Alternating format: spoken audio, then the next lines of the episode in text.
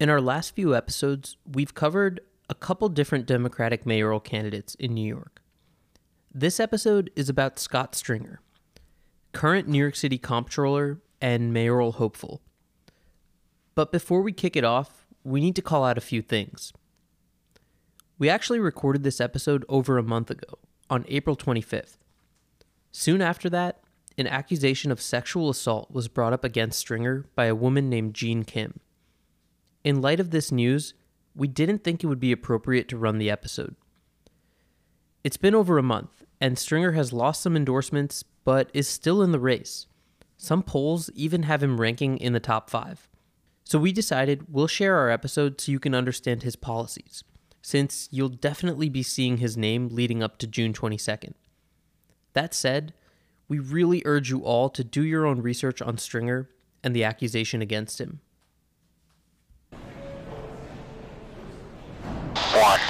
Son, Четыре.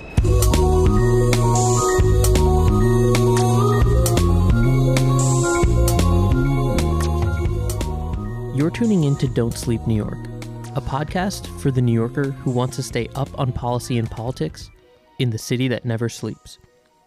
My name is Arpon, and I'm joined by Matt and Ronajoy. We're three New Yorkers who are trying to become more informed about the inner workings of our city, and we want to take you along for the ride. Today, we're tackling a very interesting figure in the race for New York City mayor, and the only current elected official running, Scott Stringer. During my political career, I've had the greatest opportunity to serve our city. I'm a former state assembly member, so I certainly know that we need a reset with Albany.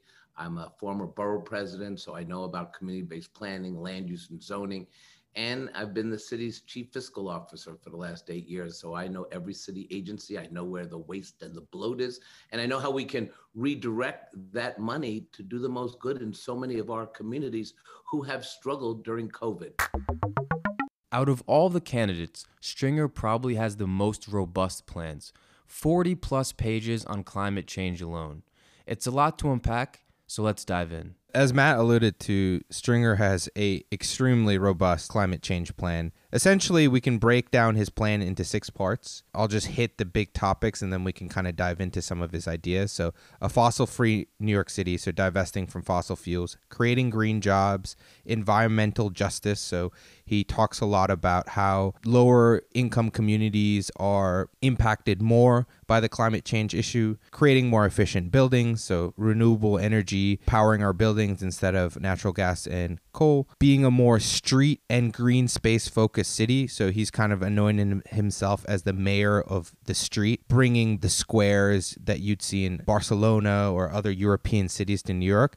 And then the last piece, which we, we actually had a whole pod covering, is planning around protecting our 520 miles of seashore. So let's actually jump back to the first part, which was fossil free NYC. I know part of Scott Stringer's resume as comptroller includes working to divest the pension fund in New York City, which is, I believe, the fourth largest in the country, away from fossil fuels. and that was t- to to be a bit more specific, it was a four billion dollar divestment, which is very significant. Right. And so, what are his future plans to kind of continue the legacy that he started as comptroller? So w- one of the things he wants to do right away is the ban development of any new major fossil fuel infrastructure. So any pipelines, any new buildings that are reliant on natural gas. He also has committed to going through a review process for the existing fossil fuel infrastructure and essentially putting a retirement date on all of that. And a unique idea that he he's brought up versus other candidates is creating a New York State public utility. So to kind of take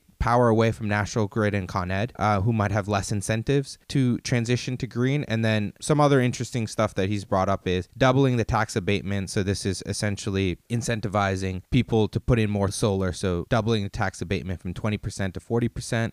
And then on all public buildings, so like schools, libraries, and city owned buildings, installing solar panels to change their source of power. That's just page, uh, you know, probably up to page 20 in his 40 plus page climate plan. Each of these topics that we covered has a pretty robust plan in place. Not just a bunch of ideas, but actually there's a lot of execution ideas in there as well. Uh, exactly. And if we go through some of the other topics, like some of his other ideas, which aren't necessarily unique to him, or ideas that are already being pushed in New York State or New York City. So, renewable Rikers, closing down the jail and making that a hub for renew- renewable energy. Uh, a large part of that would then allow for the closures of peaker plants, etc., from lower income communities. And just to kind of dive into environmental justice a bit, like the the thesis of that is essentially all these dirty plants are in lower income neighborhoods because no one wants them in nice neighborhoods. All these highways, BQ, etc., go through lower income neighborhoods, and as a result, there's higher level of air pollution, which causes harm to the residents. So higher level of asthma, other medical conditions. So it becomes this vicious cycle. So A huge part of his plan is to level the playing field in that respect. Exactly. And then he definitely appreciates that divesting from fossil fuels is not something that can happen overnight. There is a lot of jobs that exist in in, in that industry. So a lot of his plan touches on having CUNYs have courses that can teach you the technical skills that are required to get green jobs. And and that's actually a, a great transition that I think we can take into some of his plans on education, which also get very specific. So one thing that I find particularly interesting is that he wants to add into every classroom from K to five a second teacher. Now this is something that apparently this he cites already exists very often in private schools, so it can be proven out if you have the money. It's clearly you want more teachers. I think the estimate that he's come up with is it'll cost roughly $300 million in budget to make that happen. An interesting thing, and I think we'll, we'll dive into this in deeper detail in a little bit, is that he knows where to find that money. He, he believes through audits of the Department of Education that money exists already in the DOE. Um, and so I, I called that out because I think it's it's interesting to hear how his experience as comptroller allows him to throw these ideas out, but also say this is where we're going to find the money to fund that. Right. It's not as vague maybe as some other candidates. So in in addition to adding two teachers into every classroom, he also has talked about tripling the number of social workers that are available to public schools.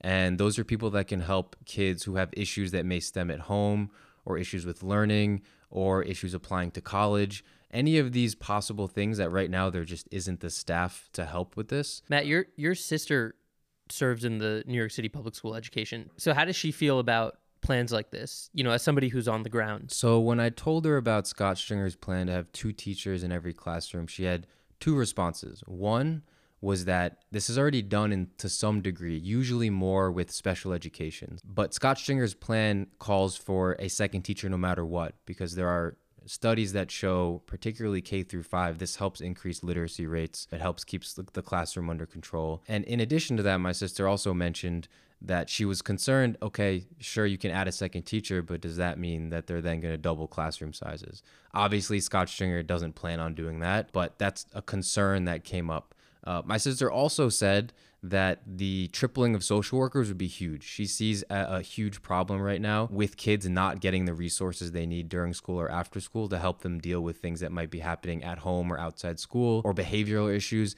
things that teachers are not trained to do. And actually, speaking of training, can also get into another point that Scott Stringer has brought up, which is that the current system does not train our teachers enough. There are some intro courses that happen when you're first hired, and there's like two hour workshops that happen after that. But uh, at the same time, there's a reason that 40% of New York City teachers turn over every five years.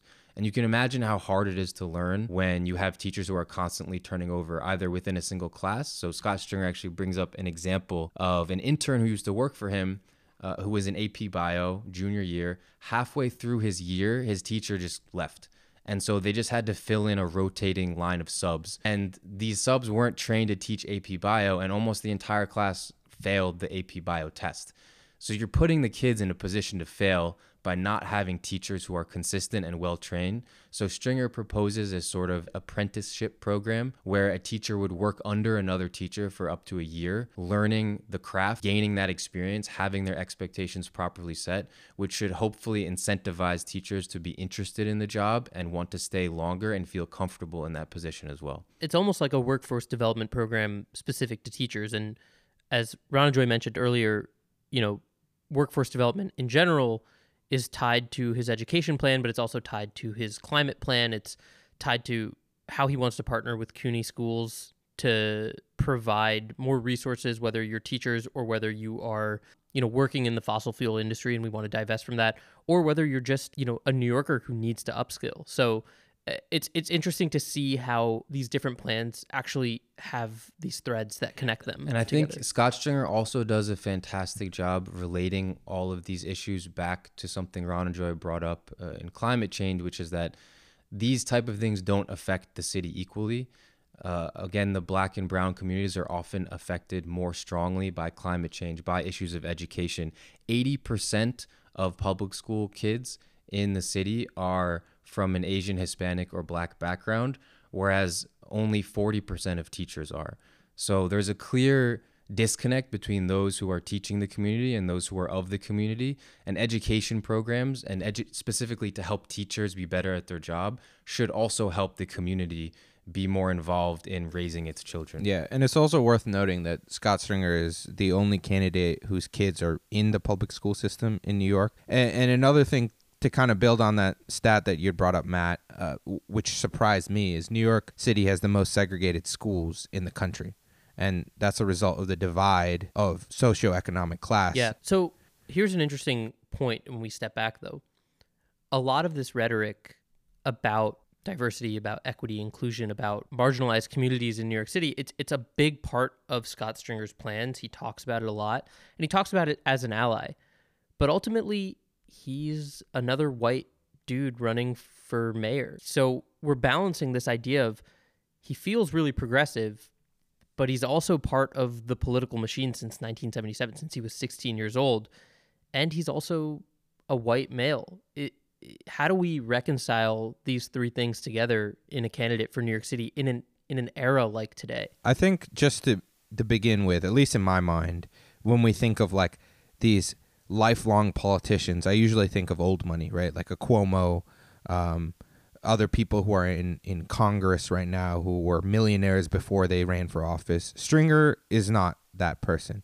He grew up in Washington Heights. He has been a public servant throughout his life. While he has means, it's not to the level of other people we tend to associate with this lifelong politician tag. He's never left the public sphere to do something private to earn some money and then come back. So that's one thing I want to start off with that he doesn't fit the typical image of what we think as lifelong old money rich politician. As a result, he's way more grounded and he's adapted with the times. There was what was deemed to be liberal and progressive when he started as a 16 year old, and there is 2021.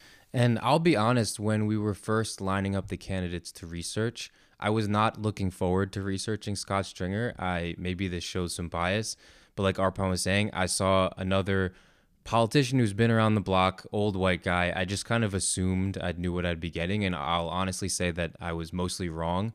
If you go into not only his track record but also his rhetoric, I think comparing this also to Andrew Yang, for example, who we talked about a few episodes ago, he actually speaks about a lot of these issues in a way that indicates he's really educated. He talks about in terms of fighting for civil rights, he talks about being an ally, but uses language like, I'm not actually a leader there because I believe leaders for those movements need to come from those communities.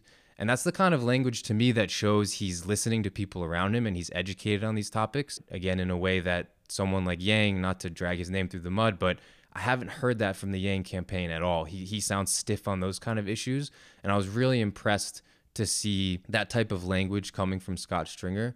Um, and one other thing I wanted to bring up again about his progressive credentials um, is that I guess similar to how we sometimes look at Bernie Sanders, and you can point to his involvement in protest movements going back to the 1960s. Scott Stringer was arrested during protest movements around um, Amadou Diallo back in the 90s. He has worked to close Rikers Island while he was comptroller. Um, he was one of the first public officials to come out and openly speak against that. He helped to support the foundation of the Working Families Party as well. He's worked for tenants' rights organizations back in the 80s. So he does have those credentials that he didn't just jump on a progressive bandwagon to get votes and that he is He's someone not pandering. It doesn't feel like he's pandering at any point. So I want to make sure that we're finally going to do something that Michael Bloomberg couldn't do or Bill de Blasio wouldn't do, and that is to build real low income housing. I didn't say affordable housing, I said low income housing. And the truth is, we have relied on the big developers to trickle down and build unaffordable affordable housing. I've calculated this. I'm a former borough president. I know about land use and zoning. You know, this administration built more housing for families uh, who earned $150,000 than for families who made less than 30,000. And we've got to redirect our priorities. I think some people, myself included at, at first glance, had some hesitation here thinking about him as kind of part of the political machine. He served as comptroller during de Blasio's administration. Can we talk a little bit about what that relationship looks like? Is he part of de Blasio's camp because he was Sure. in office at the same time? Sure. So the comptroller, in some ways, is actually a check on the mayor because you're the one who is like the CFO. You're kind of managing. You're the running the audits of all the programs the mayor all- offices. So, so one thing Scott Stringer brings up uh, specifically when it comes to housing in NYCHA is actually that he's very, very critical of how de Blasio handled housing throughout his uh, term. And he also brings up that he audited NYCHA 15 times, which is more than any other comptroller. So he, by nature, is used to checking that mayoral power. So whatever complaints you may have of de Blasio don't necessarily reflect on Scott Stringer's policies or desires. And he, as comptroller, was able to lead the way on many of his own initiatives, like we mentioned. Yeah, and I think he was specifically critical of de Blasio on the types of affordable housing he was making. More or equal amount of housing for folks making over 100,000 than the actual New Yorkers in need, which is families making $40,000 or less. And go listen to our episode on affordable housing if you want some more information about that. Scott Stringer, similar to Maya Wiley, actually has a lot of really good rhetoric about the current state of affairs with the New York Police Department. You know, 40% of 911 calls are not for crimes, they're for other issues, mental health issues, quality of life issues. Why are we sending the police to do somebody else's business? He compares that idea to what they do in Eugene, Oregon, where they send mental health professionals instead of cops. So it's similar to that problem oriented policing that Maya Wiley also supports. Right, that a lot of the issues the police are called to handle are not police issues. They might not even be mental health issues, they might be tax issues or something like that, but so many of them are mental health issues. And Scott Stringer does call that out specifically that again with the concept of defunding the police it's really about diverting those funds to initiatives that allow for other organizations to help solve problems the police should not be solving and he's very explicit about that So he is a progressive candidate for, for all intents and purposes, but is he going to be able to convince people that, you know, not only is he ready on day one, right? That's that's a big part of his campaign is that he has the experience as a comptroller. He knows the city's finances in and out. I think that's amazing because he'll know where to find money. He knows where there's a little too much bureaucracy. He knows where the audits have have led to money being wasted and how that can be funneled to, to better resources but his platform is not really leaning into his progressiveness not as much as it, it could be i think so Well, I think I think his platform is it's his buzzwords. It's the the way that his campaign is pushing that platform. Because I think again, going into the details, the platform I would say is progressive. I just don't see the campaign isn't The campaign needs to, in my opinion, I mean, the more campaign is just ready for day one. I'm going to manage the hell out of city, which is. It doesn't very- tell me- very generic. Like, hey, I I am the I'm- only. I'm only part of the political machine. I'm the political machine, and what I'm bringing is like I know the system versus other people don't, which is in 2021 in New York City is not an appealing uh, slogan. We're also ready for day one, but what are you doing on day one? And that's that's what I think he needs some kind of catchy campaign slogan for. Yeah, I think as we, as Arpon mentioned, as we go down the stretch, especially with a system like ranked choice voting, I think he can get to a place by the 22nd where he's at least the third or second candidate on most people's ballot. like we mentioned in the beginning of this episode scott stringer's plans are extensive we touched on the surface of his plans for climate change and education to help get you started but he has pages and pages of ideas and execution plans which are publicly available to be completely clear, Don't Sleep New York is not currently endorsing Scott Stringer. To stay up to date on the election and candidates, follow us on Twitter and Instagram at Don't Sleep NY. The music you heard in this episode was provided by Brooklyn based artist and producer Jackery. We'll see you all in a few weeks. Until then, don't sleep.